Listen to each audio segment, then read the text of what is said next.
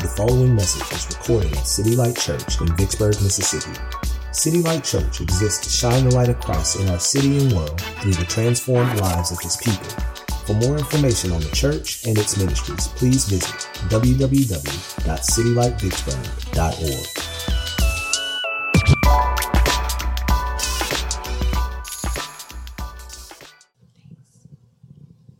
reading from the book of John, chapter 3, starting with verse 1.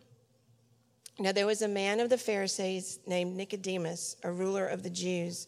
This man came to Jesus by night and said to him, Rabbi, we know that you are a teacher come from God, for no one can do these signs that you do unless God is with him.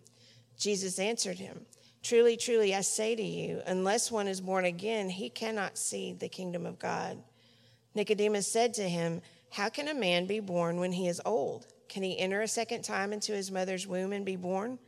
Jesus answered, Truly, truly, I say to you, unless one is born of water and the Spirit, he cannot enter the kingdom of God. That which is born of the flesh is flesh, and that which is born of the Spirit is spirit. Do not marvel that I said to you, You must be born again. The wind blows where it wishes, and you hear its sound, but you do not know where it comes from or where it goes. So it is with everyone who is born of the Spirit. Nicodemus said to him, How can these things be? Jesus answered him, Are you the teacher of Israel, and yet you do not understand these things? Truly, truly, I say to you, we speak of what we know and bear witness to what we have seen, but you do not receive our testimony. If I have told you earthly things and you do not believe, how can you believe if I tell you heavenly things? No one has ascended into heaven except he who descended from heaven, the Son of Man. And as Moses lifted up the serpent in the wilderness, so must the Son of Man be lifted up, that whoever believes in him may have eternal life. Praise, praise the Lord. How's everybody doing this morning? Amen. So, praise God. So, we want to talk about what it means to be born again. All right? And we're going to, we're going to ask two questions, and those two questions are going to flow out of four ideas. The two questions that we want to ask this morning is what does it mean to be born twice, and why does it matter? What does it mean to be born twice, and why does it matter?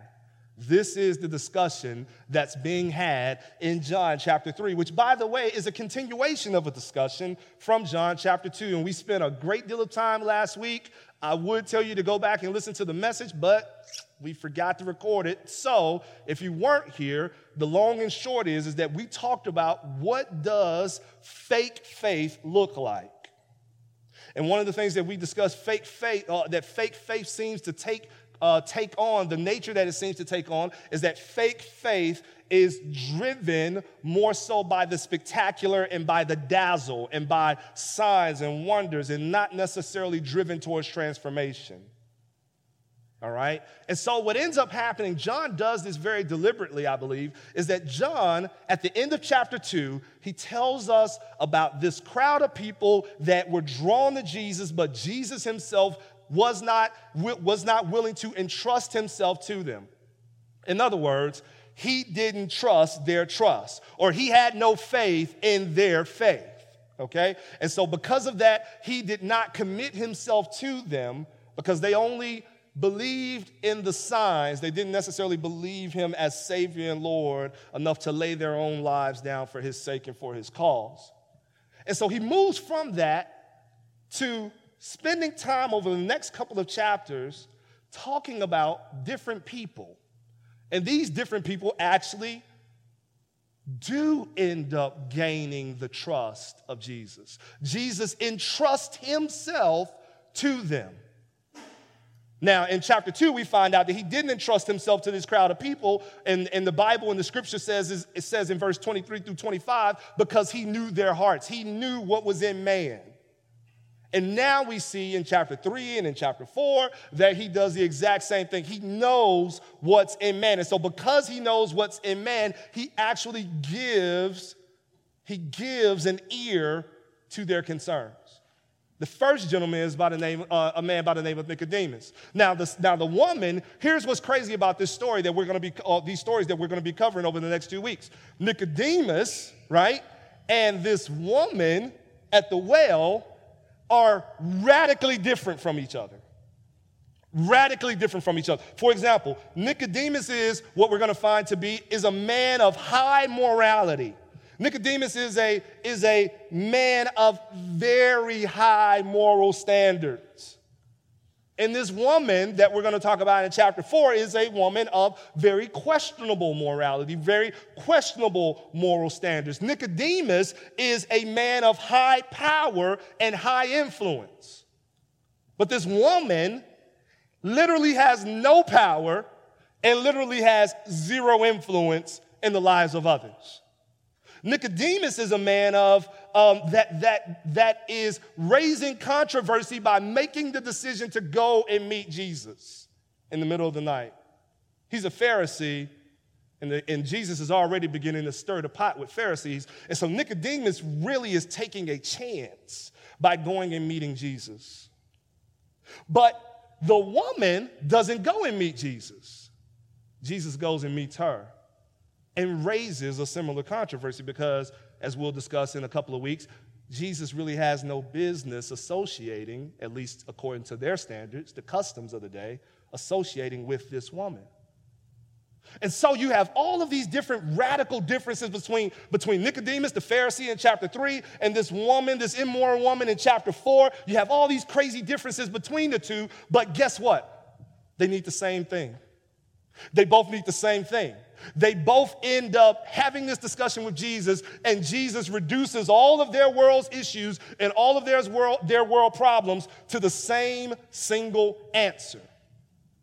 Does that make sense? And so here's the thing it doesn't matter what background you come from, it doesn't matter what walk of life you come from. It doesn't matter whether you're rich or whether you're poor. It doesn't matter whether you're smart or not so smart. It doesn't matter whether you've went to church your whole life and you have lived an impeccable moral life, and it, or, or you have never been to church and you have lived what people call ratchet life.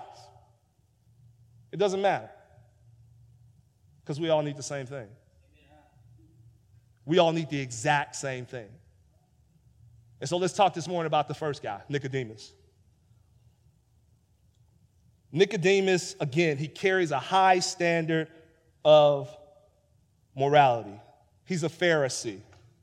He's a Pharisee. Okay? Now, let's, let's, let's think about this for a second. What does it mean to be a Pharisee? Well, this is what it means it means that you are a part of a very religious and conservative group. Very religious, very conservative. They, these folks went above and beyond the letter of the law to prove their righteousness to the world watching. Oftentimes, they added unnecessary weight to the law. Law's already hard, right? They, they added stuff to the law, believe it or not to try to, to try to show themselves as more righteous than the rest. And so his standard of morality probably exceeds every last one of us in this room, all right? None of us are gonna out moral Nicodemus.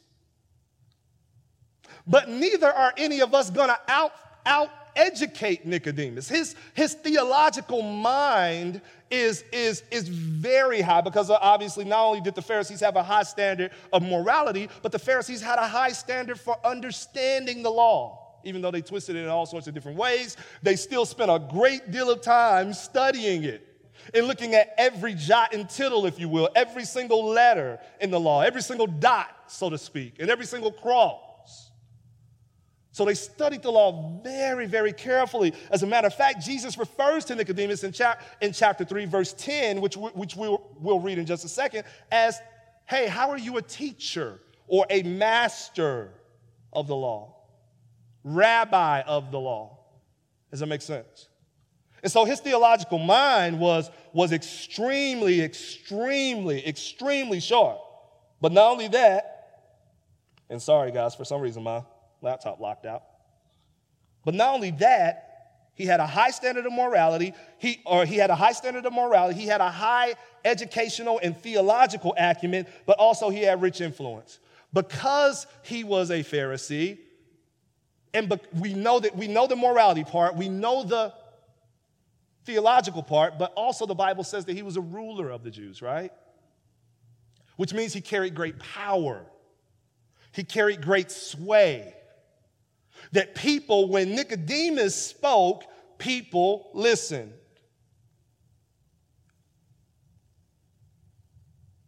But yet Nicodemus finds himself needing something. He sees a man.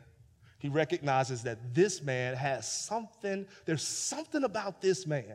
That even though my morality seems to be sharp and my theological understanding seems to be clear, and even though I, you know, when I speak, people listen and they follow and they move, there's something about this guy that I need to I need to dig in. I need to press in. I need to lean in and find out more about him. And so he goes, and the Bible says that he goes in the middle of the night. Now, nobody really knows why he goes in the middle of the night. Some people speculate that the reason he goes in the middle of the night is because his reputation is on the line. That as a Pharisee, he really should not be talking to Jesus. And so he goes when all the coast is clear, so to speak, possibly. And he says, Rabbi, we know that you are a teacher come from God, for no one can do these signs that you do unless God is with him. And Jesus entrusts himself to this man by engaging in conversation with him. He entrusts himself. He actually says, I know what's there, and so I'm to talk to him. I know what's in this man. I know why he's here. Even though he gave me the same answer that these guys just gave me in chapter two, this answer about signs, and because the, because the signs are there, hey, should we believe? It's almost the same exact thing that we just heard, and, and, and, and it, was the, it was the same thing that caused Jesus to step away. But now he leans in, and we ask why. Why does he lean in in chapter three when he stepped away in chapter two over the same thing? It's the reason that we talked about last week because he knows the heart.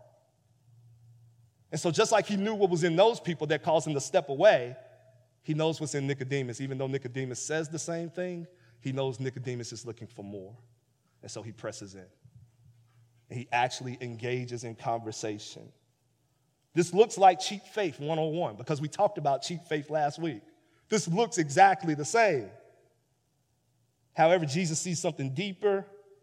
And he begins a genuine conversation uh, with Nicodemus because Nicodemus is a man who is ignorant of who is in front of him, but genuinely inquiring about who's in front of him because he is genuinely inspired by who's in front of him. In other words, the early direction of the conversation shows us that while Nicodemus may not know who Jesus is quite yet, as we unpack the conversation more, we find that this Pharisee is not the one merely seeking signs or the one seeking to make a mockery of Jesus' work or seeking to trip Jesus up like some of them have done or some of them tried to do. He genuinely wants to know who this man really is. Nicodemus doesn't know exactly who Jesus is. And that's why the conversation begins. Who are you? Is the question he's asking. But Jesus knew exactly who Nicodemus was, which is why the conversation continues. Does that make sense?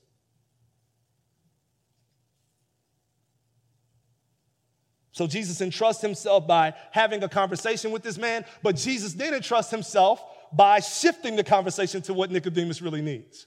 So Nicodemus comes, he says, Rabbi, man, all these signs that you're doing, you must be from God. Same thing that they said in chapter 2 that caused Jesus to say, Nope, not ready. Now he's leaning in, but he doesn't lean in and entertain that. He immediately jumps to Nicodemus' real need. He skips right over it. Rabbi, you're doing great signs. All right, let's talk about what you really need. And Jesus says in verse 3 Jesus answered, Truly, truly, I say to you, unless one is born again, he cannot see the kingdom of God. Let me, let me share something with you, by the way. Jesus is always doing this in our lives. Always. Jesus juking. He's always Jesus juking us.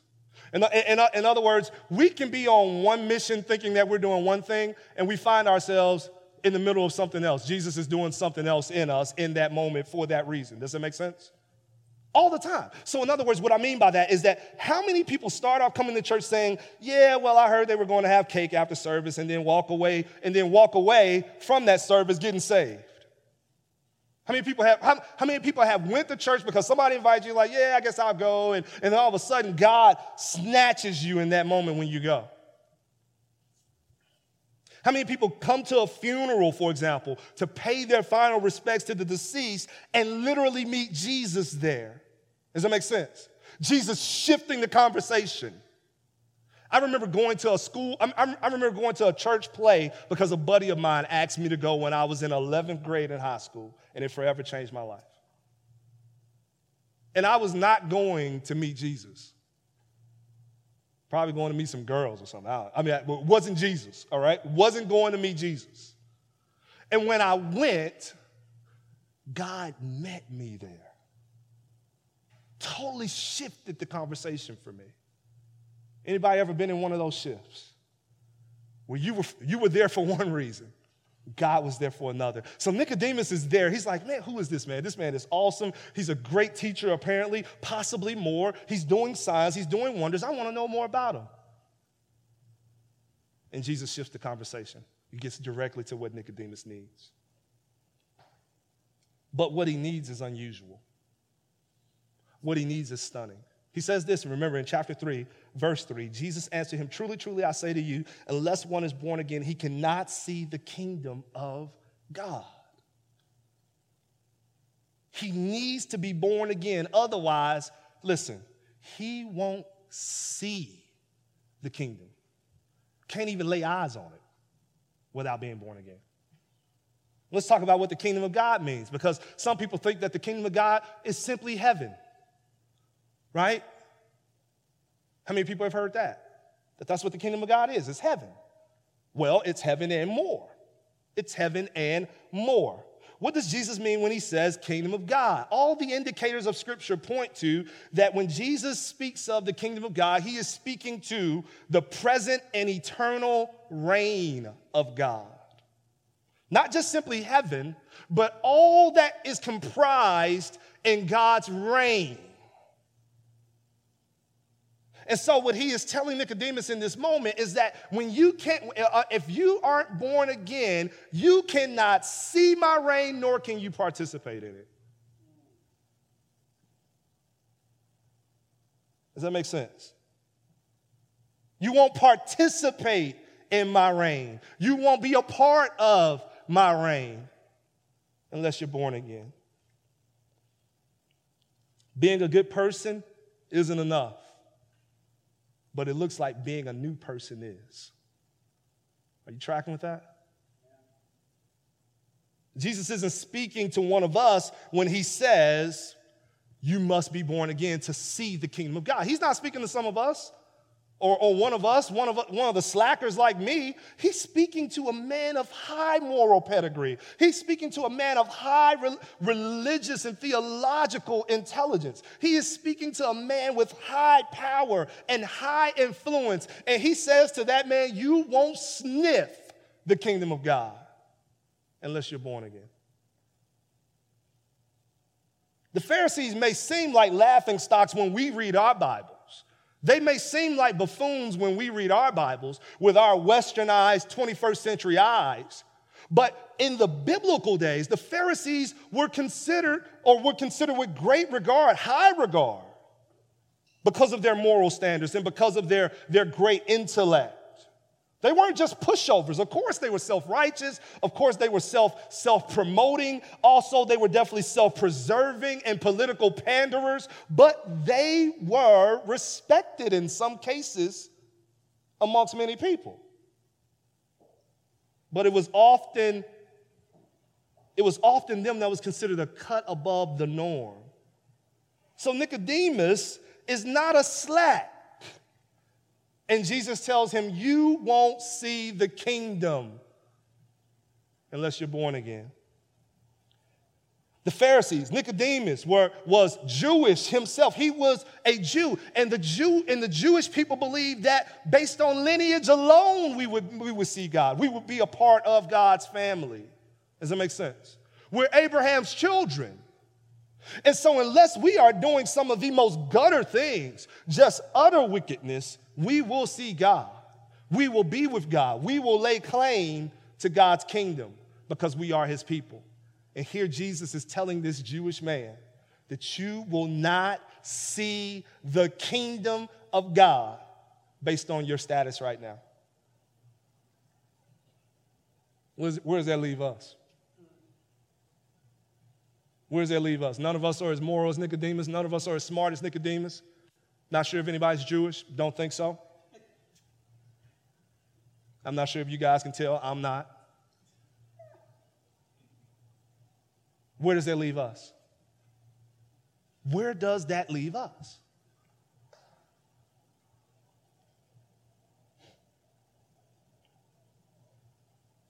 And by the way, this isn't a matter of opinion. Jesus, Jesus says at the beginning of verse 3, if you got your Bibles or your phones, he says this Verily, verily, King James Version. New, new, new versions may say, truly, truly. Those words mean something to us, and they mean this that Jesus is saying, This is of certain truth. Jesus is saying, I guarantee it. What is he guaranteeing? That no one, no man, no woman will see the kingdom of God unless they are born again. So the question is what does it mean to be born again? Right? we, we need to know that. We want to know that. If Jesus is saying we can't even sniff his reign, that we'll be on the opposing side of God's reign. Do you know what that means? Anybody, anybody ever seen a war movie? Anybody ever seen a war movie? Anybody ever seen a king reigning over a people? Everybody, anybody ever seen people on the opposing side? Not a good look for them, right? Not a good thing to be on the opposing side of an eternal reign. God's eternal reign, God's kingdom. If you're on the opposing side, it's not a good look. So we need to understand what does it mean to be born again. And that's when Jesus entrusts himself by defining his need. So after, after Jesus says you must be born again, Nicodemus says in verse 4 of chapter 3, how can a man be born when he is old? Can he enter a second time into his mother's womb and be born? Now, here's the layman's translation of Nicodemus' words to Jesus. Huh? That, that's the layman's version, right? Like, I don't get it. What are you talking about? Born again? I've never heard this term. Never heard this term, right? Nicodemus wasn't around when, when, uh, when, when Biggie Smalls dropped his album, right? For, for, for, the, for, uh, for the uninitiated, Biggie Smalls dropped an album called Born Again. Nicodemus wasn't around for that. Nicodemus does not understand this term. He doesn't know what he means. It's unique to him. Now, now it's common to us. We've heard it, we've seen it, we read it. For example, First Peter discusses it, First John discusses it. Obviously, John here is saying it in his gospel. So it feels common.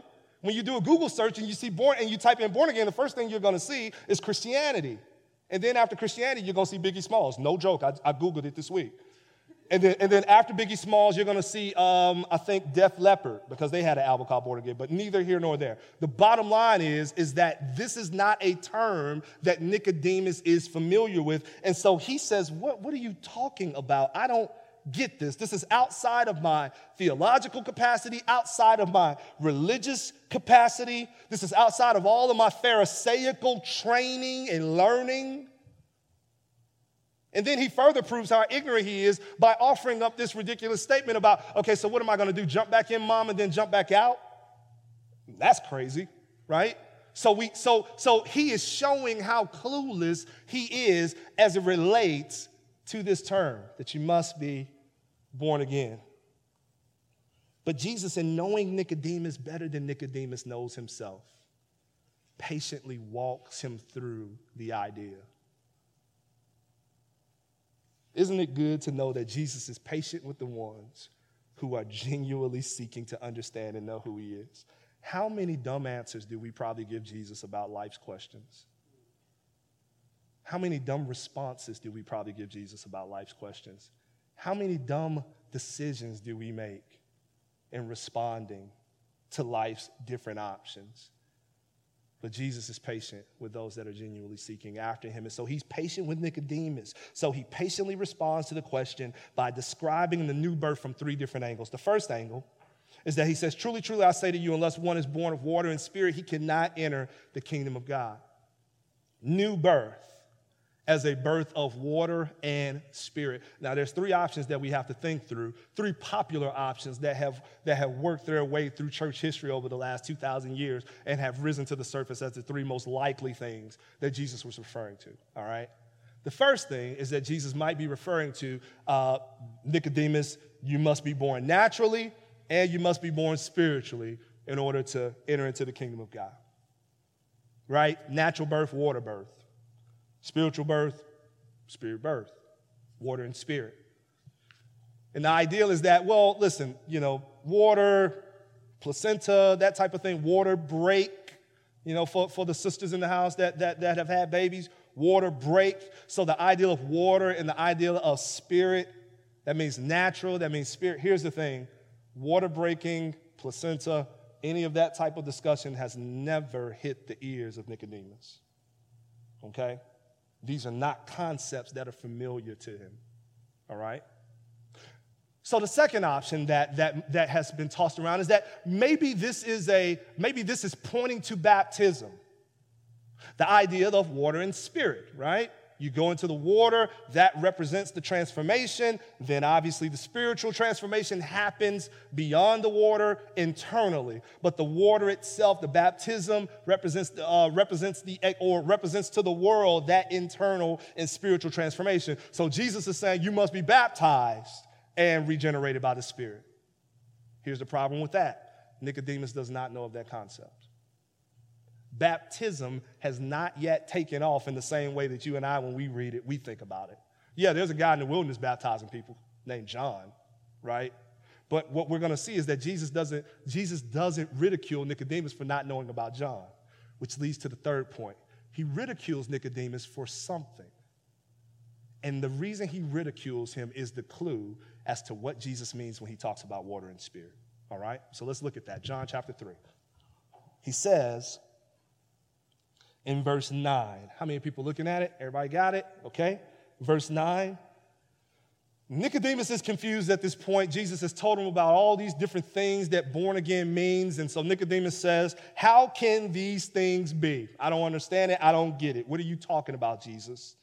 In verse 10, he responds, are you the teacher of Israel and yet you do not know these things? Are you a master of the Old Testament? Are you a rabbi? Are you a learned Pharisee? Have you spent your entire life reading the Old Testament and you don't know what I'm talking about when I say water and spirit? So there's the clue, right? The clue is that Jesus is pointing him back to the Old Testament and saying, if you've read your Bible, you should know what I'm talking about when I say that you must be born of water and spirit.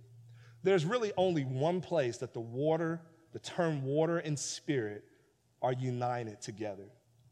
And that's in the book of Ezekiel, the prophet Ezekiel. So if you have your Bibles, turn there with me to Ezekiel chapter 36. Ezekiel 36. Ezekiel 36. And this is what it says. Ezekiel 36, verse 25 through 27. This is a future prophecy that Ezekiel is making on behalf, on, on, as, as the mouthpiece of God. He's speaking on behalf of God, saying what God is going to do for his people. There's going to come a day when God will do this for his people, and this is what he's going to do. I will also sprinkle clean water, there it is, on you, and you will be clean. I will cleanse you with, uh, from all your impurities and all your idols. I will give you a new heart and a new what? Spirit within you. I will remove your heart of stone and I will give you a heart of flesh. I will place my spirit within you and cause you to fulfill my statutes and carefully observe my ordinances. So, what is Jesus talking about in reference to the Spirit and water? He's talking about spiritual rebirth and deep soul and heart cleansing. Basically, Jesus is saying, listen, if you are not washed clean by me, and you are not regenerated by me putting my spirit in you, you will not see the kingdom of God. Does that make sense? He says so much in the next verse when he says, when he says, that which is flesh is what? That which is born of the flesh is what? That which is born of the spirit is what? This is what he's this is what he's talking about. The idea that, hey, all of us, that, that everything that we know produces after his own kind, right? Dogs don't have cats, they have dogs. Does that make sense? And cats don't have dogs, they have cats. And you can go down the line. I mean, we can play this game all day, right? Squirrels, raccoons, whatever, whatever you want to go down the line and talk about. But they don't have, they don't produce anything else but their own kind. The flesh, those that are made in the flesh, produce after or produce from the flesh. They produce the flesh. And so this is what Jesus is saying that the children of man cannot be children of God, that God must produce the children of God. What do you, what do you mean, Brian? Well, the children of man were once the children of God in the Garden of Eden. Adam. You remember that guy? In Genesis chapter 3, Adam, Eve, after a friendly conversation over dinner, Eve, Eve has brought a little bit extra, a dessert that Adam hasn't seen before. She says, Hey, got some new fruit serpent in the, serpent in the, in the field said, It's great, you should try it. Adam's like, Wait a minute, did you get that fruit from the tree that God told us? Ah, don't worry about it. Serpent said it's great. Nothing's happened yet. Why don't you try it? And Adam tries it, and immediately sin enters, right? Now, everything that is produced from that point forward is what? Sinful. Every single thing that's produced from that point forward is sinful, including you and me. And so Jesus says, listen, that cannot enter into the kingdom. So, in order, in order for us to be in, enter into the kingdom, those that were born into that sinful state must be what? Born again. And how are they born again? They're born again by the Spirit. And so, what does that mean? That means that the new Adam, that's what the Bible calls him, Jesus, the final Adam, the last Adam, that he comes.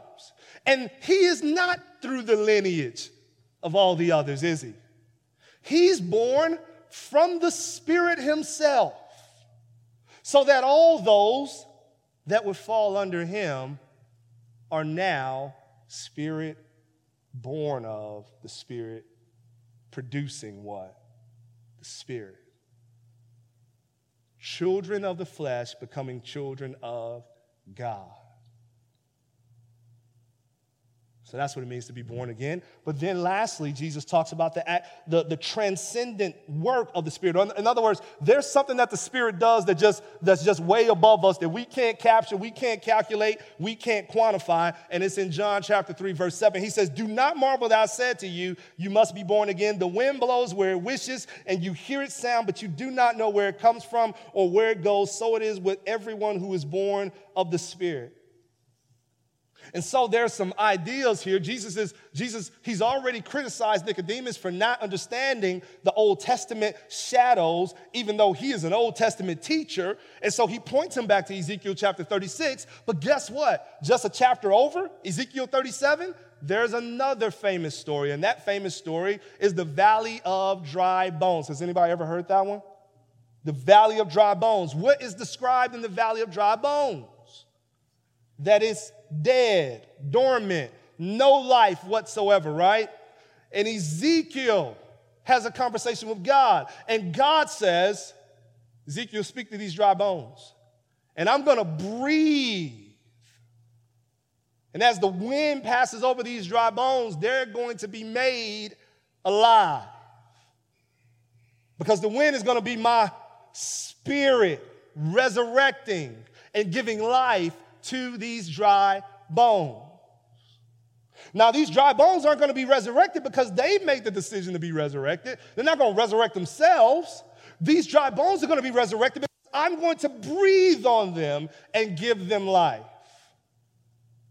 John has already pointed us to this reality in the first chapter that we read in, in the Gospel of John when he says, But all who did receive him, he gave them the right to be children of God, to those who believe in his name, who were born not of natural descent or of the will of flesh or of the will of man, but of God. You are born again not simply because you wanted to be born again. You are born again because God breathed life on you.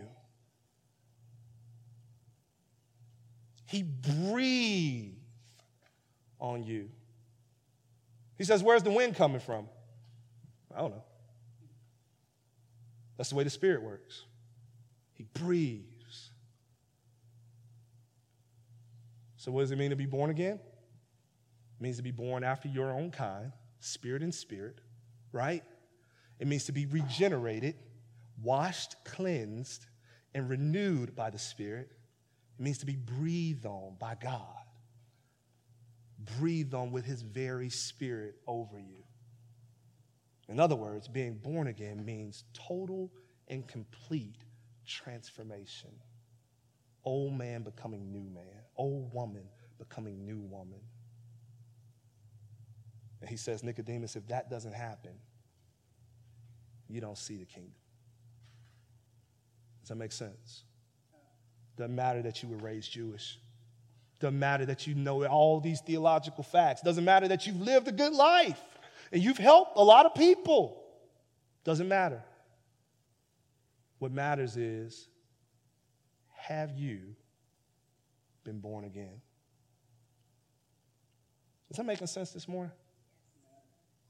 And so this, and so this is what this is what he does from there. Jesus, after entrusting himself by defining his need and entrusting himself by shifting the conversation to get to his need, Jesus entrusts himself to this man by pointing to himself.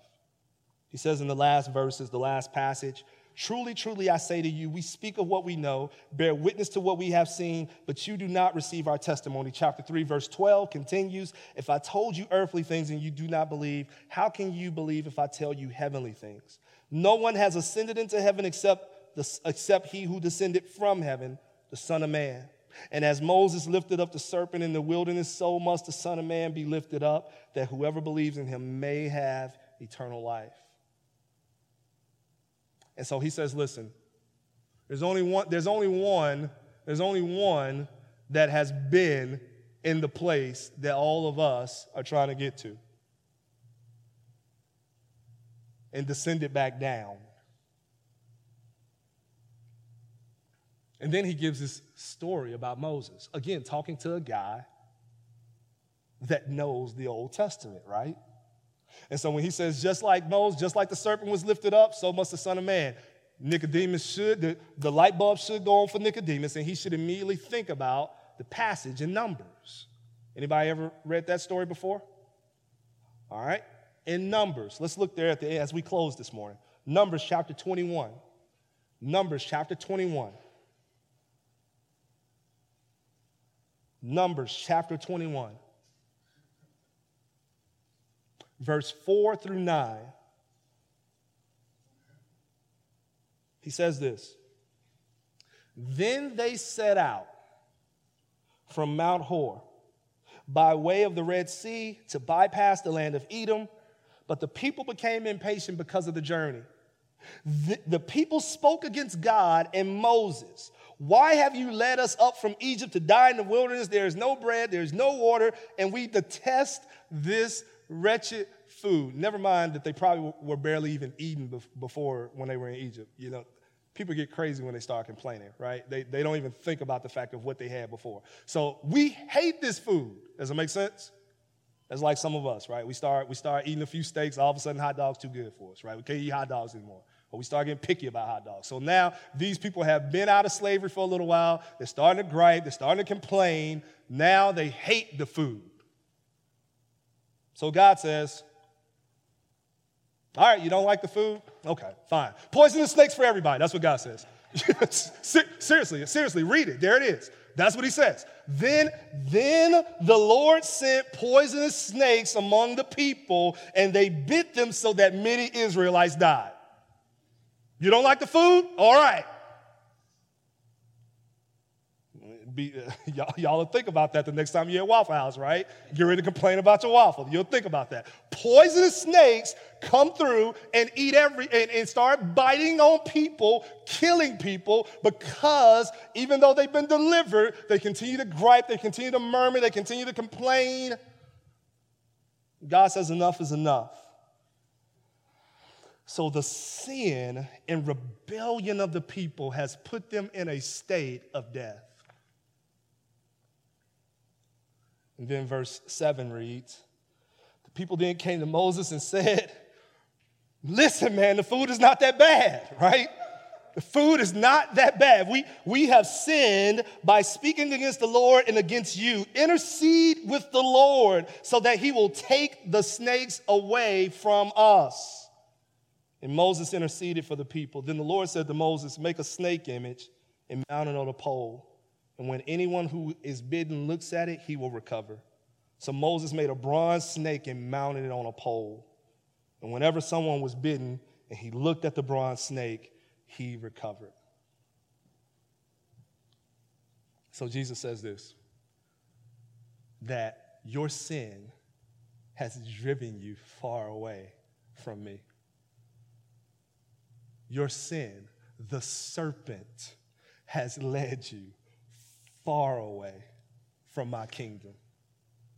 There's no entrance for you. There is no salvation for you. There is only death the, through the pangs and the fangs, rather, or pangs, of the serpent. Through his venomous bite, we have all been stung with the curse of sin.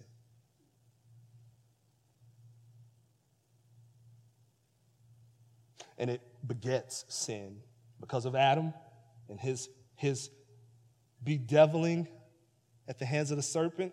Sin begets sin, begets sin, begets sin, begets sin, begets sin, all the way to Brian Crawford and Corey Davenport and all the other folks in this room. Sin beget sin, all the way down to us. And none of us can get into the kingdom. We're all running around like mad people as the serpents continue to bite and nip at our heels and poison us all the more. But Jesus says, Jesus says, like Moses lifted up the serpent, if I be lifted up, if I be lifted up. And where's he talking about being lifted up? Anybody got any ideas? On the cross if I be lifted up, then all those that are facing death, if they look upon me, if they put their eyes, the eyes of their faith on me, then they shall be saved. Does that make sense? How are we born again? We're born again by placing our eyes, the eyes of our faith, by placing our trust in Jesus Christ. What happens when we're born again? The Spirit of God comes and cleanses us with the water. The Spirit of God comes and abides in us and breathes new life on dead and dry bones. And we are made alive in God. And it all happens through the one that's lifted up if you have not set your eyes on the Savior. You say, Well, how do I know? How do I know? Well, because His life is in you. His life is in you.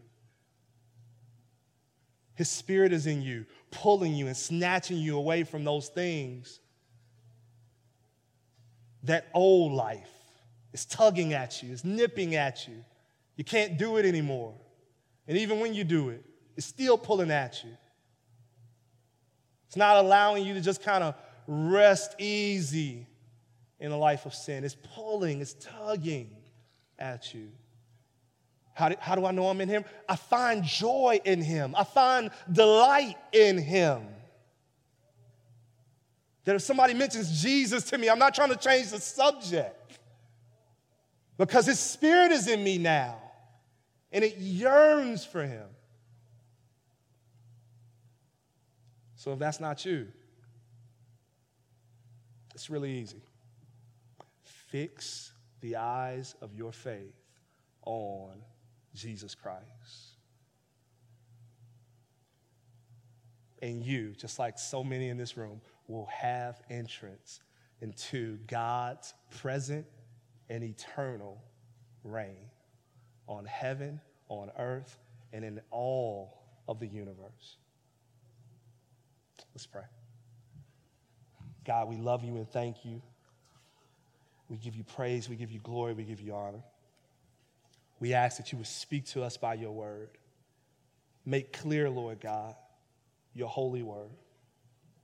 Father, drive us towards you and drive us farther and farther away from the serpent who seeks to tempt, who seeks to destroy, seeks to poison us with sin, who seeks to snatch as many as he possibly can into the pits of death and away from the fountains of eternal life.